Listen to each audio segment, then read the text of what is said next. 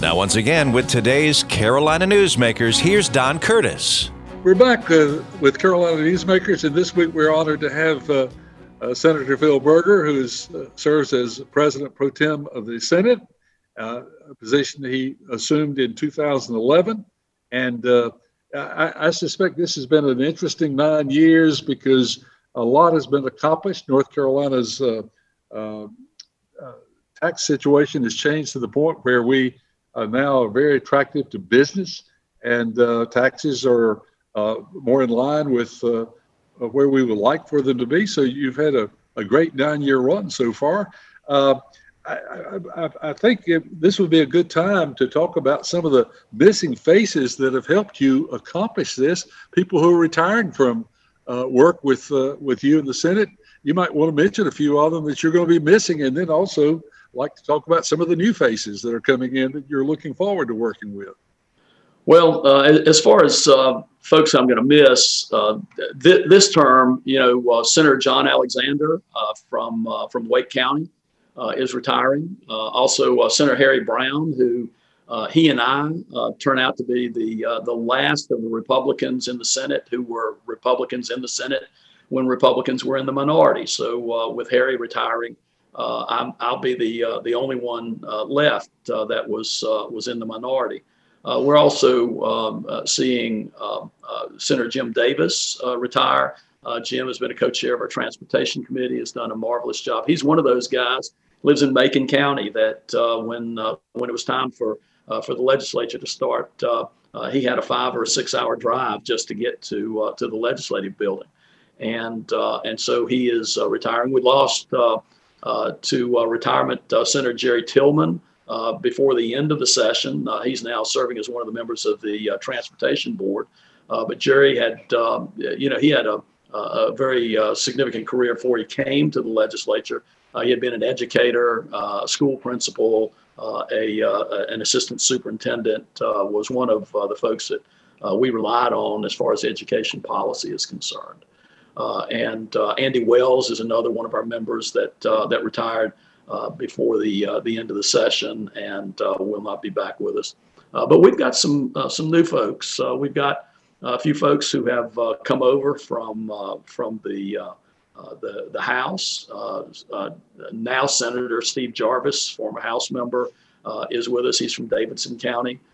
we also have former House member, now Senator Kevin Corbin, who took Senator Davis's place. Uh, uh, also from Macon County, uh, looking forward to those long trips uh, uh to uh, the legislature. we have Dave Craven, who's a young man from Randolph County, taking Senator Tillman's place. looking forward to serving with him. and we also are going to have uh, Senator Amy Galey, uh, who uh, won the seat in Alamance County that was vacated by former by Senator Rick Gunn, who is one of our retiring uh, members came in with our class of uh, uh, 2010, 2011, helped change the state. So I'm looking forward. I, I, know I've left several people out, and I will catch a little grief about that. but you know, I, have always said that as far as as the Senate is concerned, that uh, that, that we we have operated uh, uh, in a very team-like manner that uh, it's uh, it's never I, it's always us, and it's always we. And uh, every member that has served uh, in in the Senate, uh, particularly those that came uh, came in with us as Republicans in the majority, have have been part of what what has been a transformation of the state of North Carolina.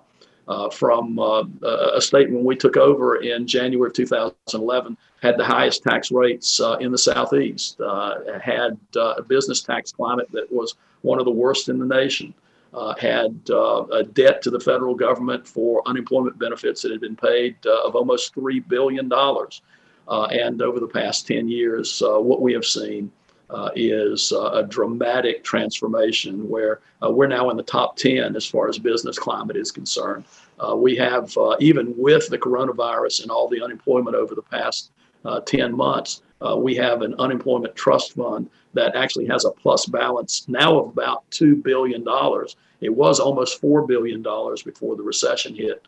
this past year.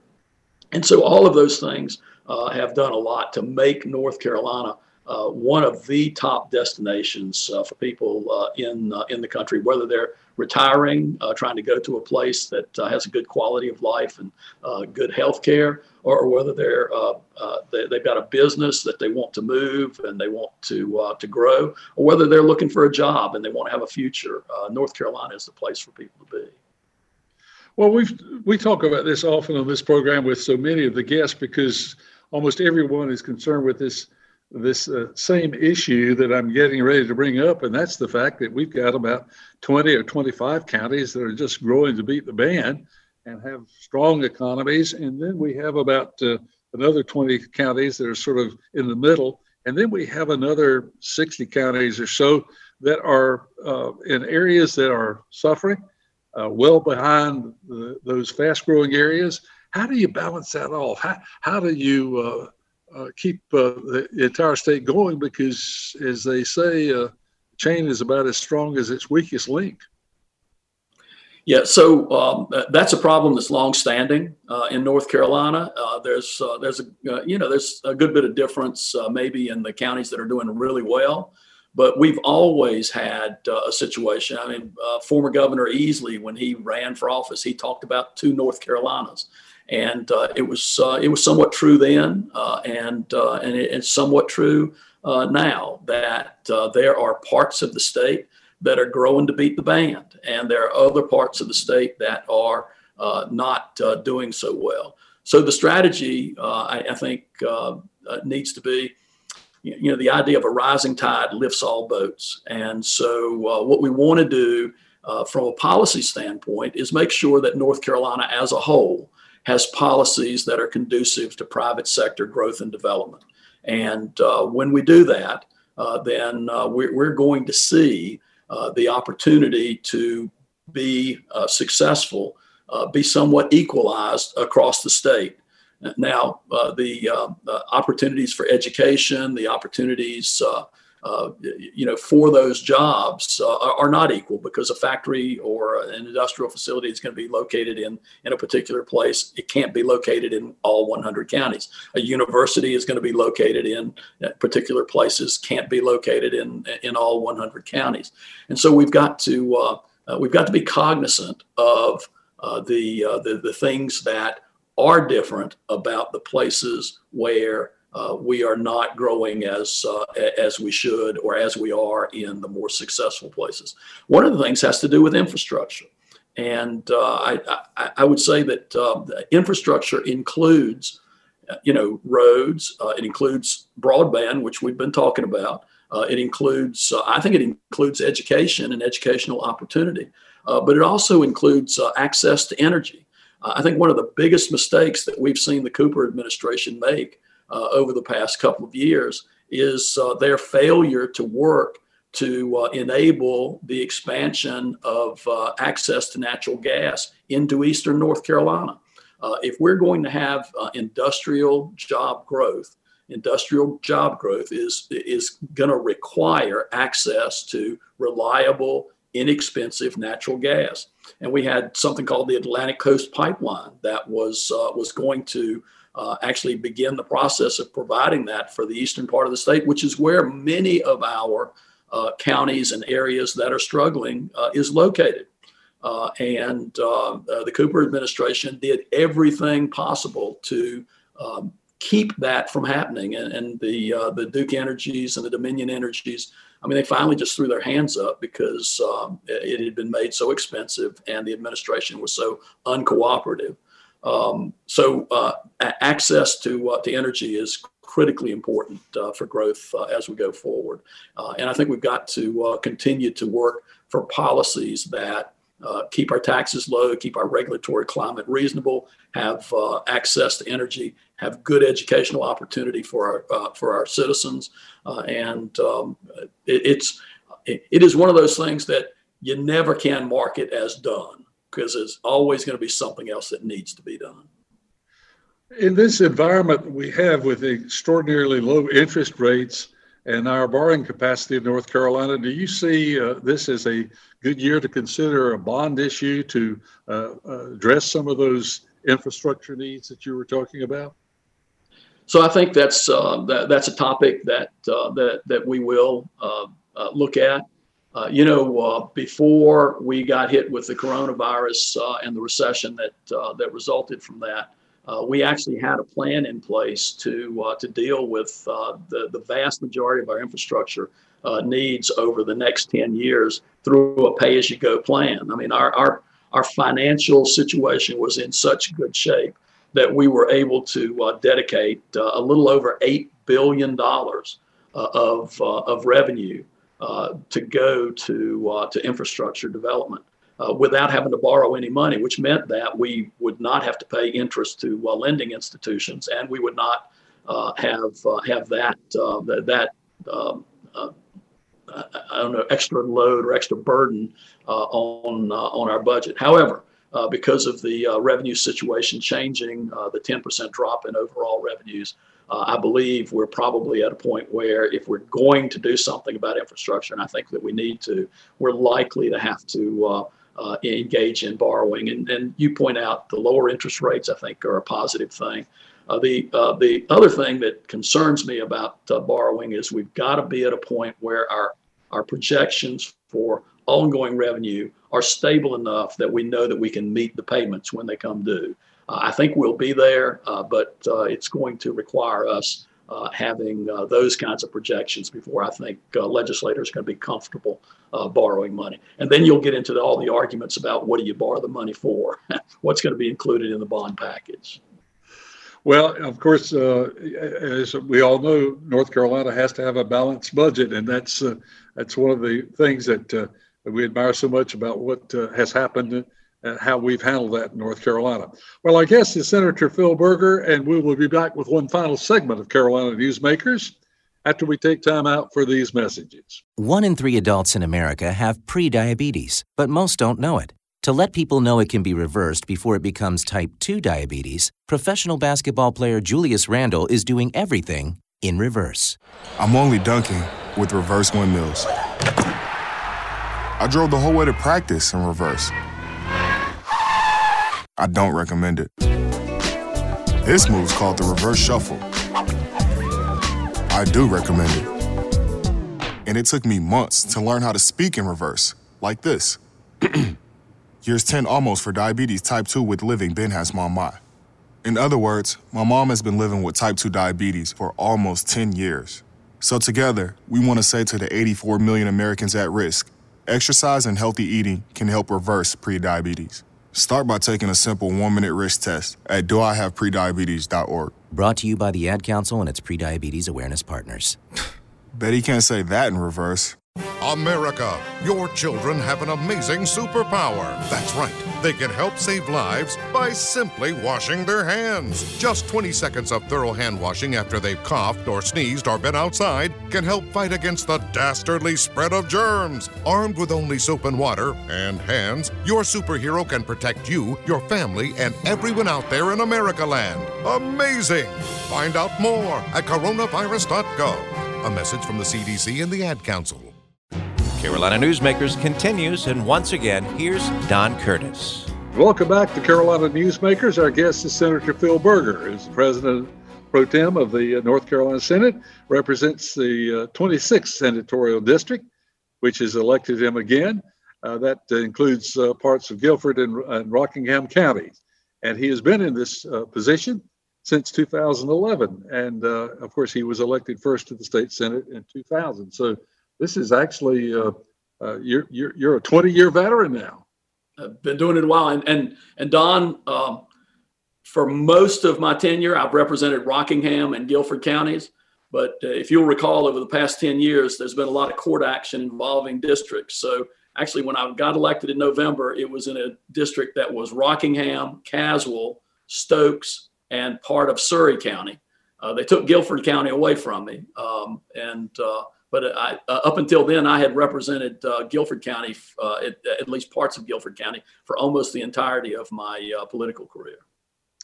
I want to turn in this segment to the effects of COVID 19 on our uh, education institutions. Uh, North Carolina, of course, is so proud of our university system and our community college system. Such a both of them play such a vital role in not only educating our young people but in the economy in general.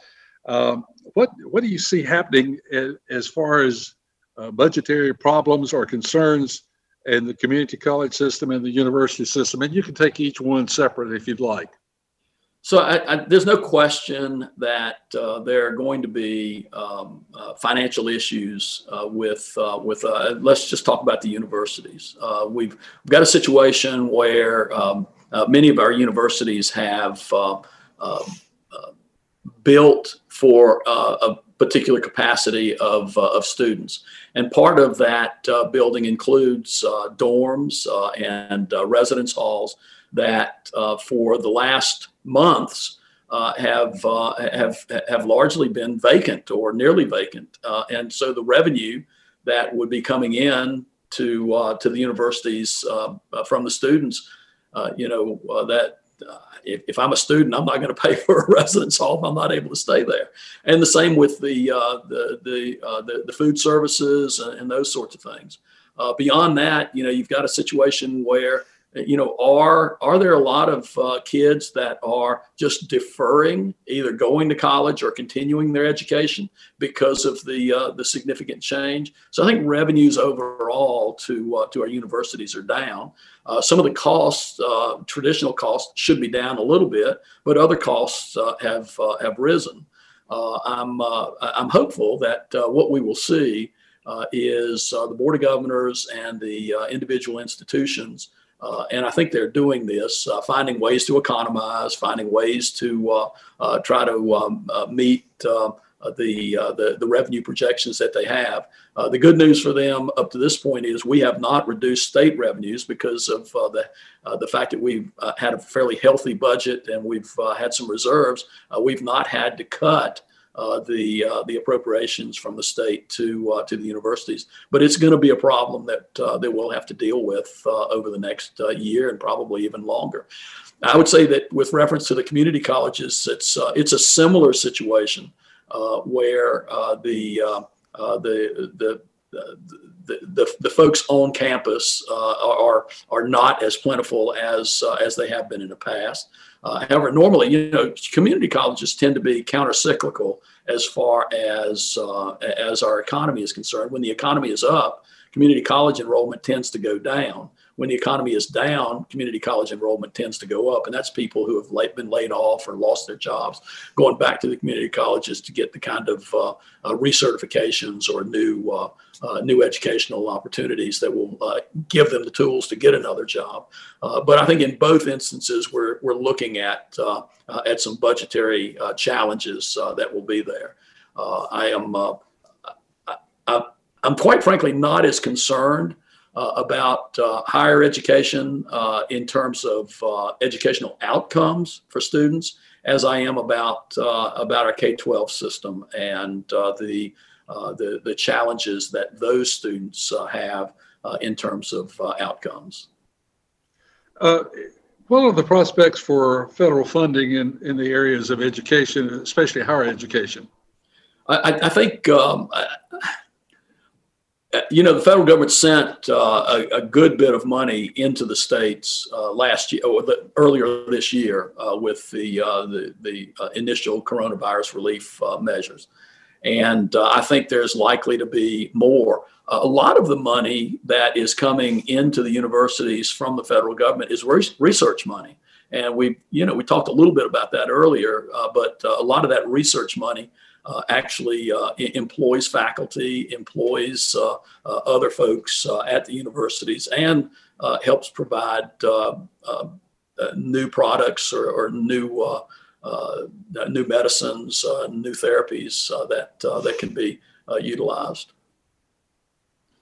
Uh, you know, one of the things that, of course, uh, is of concern to most people who follow uh, college athletics is the fact that the athletic budgets are really going to be affected, and, and, and for the most part, especially in the public schools, athletics has always been more or less self-supporting. There's a little bit of aid that comes indirectly from the state, but uh, uh, you know, this is going to be a major concern for the colleges and universities that have been depending on a lot of funds that just aren't going to be there. What do you do? You see the state stepping in and helping there, or is that just going to be something that the universities are going to have to work out on their own? Uh, I think that um, that that it's something that we'll we'll have to keep an eye on because uh, if if one of the public universities gets into trouble because of uh, some uh, uh, some uh, budgetary problems in their athletic department. I mean, ultimately, they are public institutions, and ultimately, uh, folks are going to look to the state to to make sure that we don't Uh, don't end up with uh, defaults uh, or uh, something even worse. So, um, so I, I, think we'll have to keep an eye on it. I do think that in terms of prioritizing things, that that is one of the things that's you know kind of down on the list, but but obviously something that we've got to keep an eye on. Well, as you look at your desk and you look at the uh, rest of the year 2020, what are you going to be focusing on and uh, you're planning and getting ready for the next uh, next year? Well, um, you know, primarily uh, at this point, uh, because uh, my my caucus has renominated me to be the president pro tem of the Senate. One of the responsibilities I will have is making decisions about uh, committee memberships uh, and uh, committee chairmanships and those sorts of things. So I'm spending a good bit of time thinking about that, looking at where uh, Uh, folks' uh, interests are, uh, looking at where folks' uh, talents are, uh, paying attention to, to to the experiences that they have and what what appear to me to be uh, their their ability to uh, to tackle particular jobs. Uh, that's w- one big thing. We're also spending a little bit of time talking to members about what their priorities are, so that we can order ourselves consistent with what they want to do. Well, you know, you mentioned the committee work. So much of the work is done in committee. Absolutely, it's no question. It uh, it's one of the things I miss about being president pro tem is uh, technically I'm ex officio on all committees, but I I never get to go to one.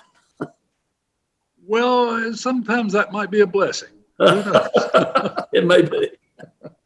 Uh, Senator Berger, thank you so much for being with us. Senator Phil Berger, President Pro Tem, and of course, he's going to serve in that capacity again, as he just mentioned. And uh, we appreciate you sharing this with us. If you'd like to hear a repeat of this broadcast or hear the segments that you might have missed, you can go online to carolinanewsmakers.com and hear those segments, carolinanewsmakers.com. The program has been produced by Jason Kong, and he'll have another guest for us next week on the same group of stations. Till next week, have a nice week, everybody. Carolina Newsmakers is a production of NCN and is heard each week on a network of North Carolina's leading radio stations. To hear a repeat of this broadcast, go to carolinanewsmakers.com. Carolina Newsmakers is produced by Jason Kong.